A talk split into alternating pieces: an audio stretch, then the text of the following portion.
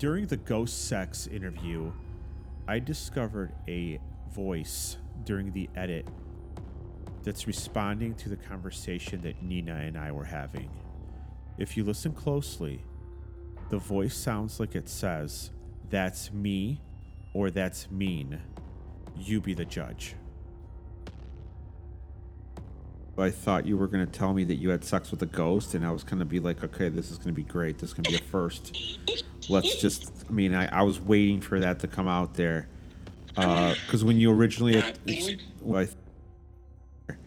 uh, when you originally when uh, because when you originally when because when you originally when